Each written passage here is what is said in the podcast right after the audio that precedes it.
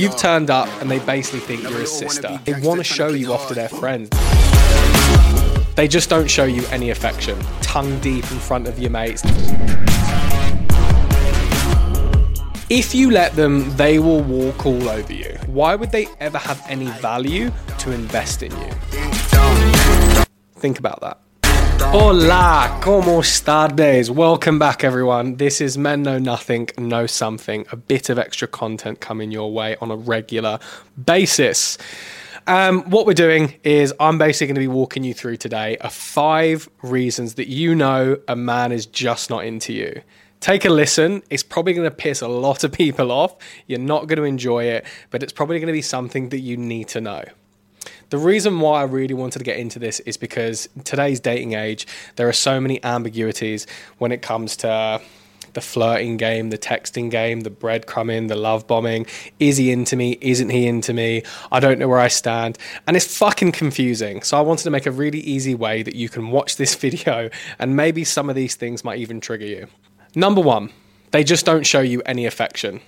Now that doesn't mean tongue deep in front of your mates to basically see what, what you had for breakfast or slip in the digit. No one needs to see that. But there's a level of affection people are comfortable to show you in front of their mates. Usually hanging around with your friends and you bring a new partner into that scenario, it's probably the most vulnerable they're gonna be.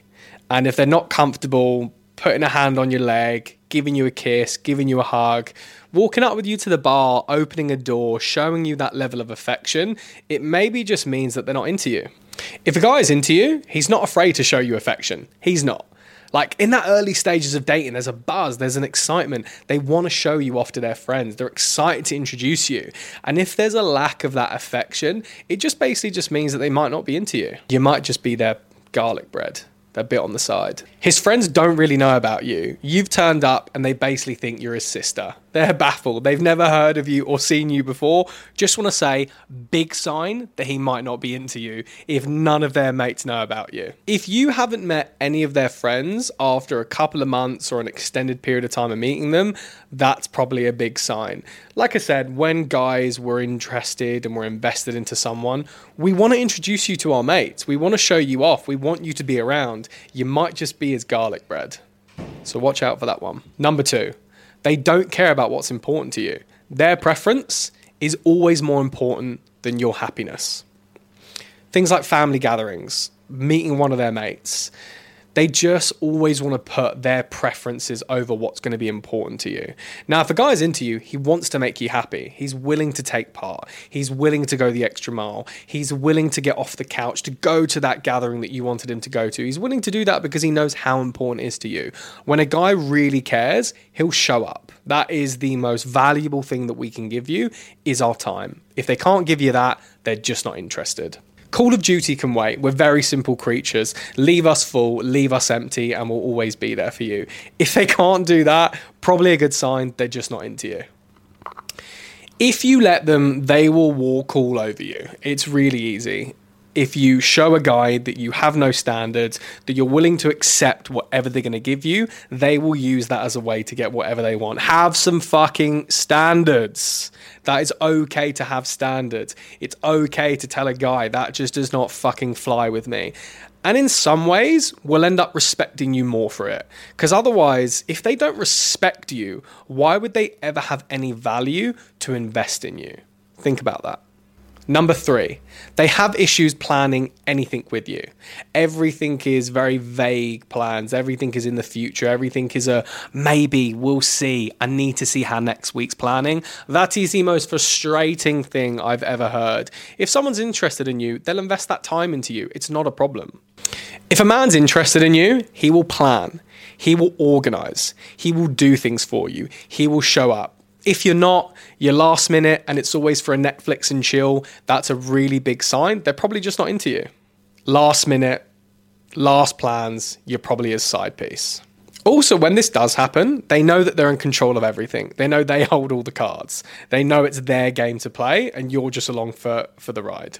Number four, every single fight feels like an ultimatum. Now, in the beginning stages of any relationship, you're in that beta phase mode where you're kind of figuring out if you're the right fit, if you're meshing together, and that's fine. You know, you go through those moments where we had this argument. I don't know if this is like a difference in terms of what we're looking for or if this is something we can work through if someone is into you after a period of time, not every single argument needs to feel like an ultimatum. It doesn't always feel like they're looking to jump ship. They're actually invested and they want to see where things go with you.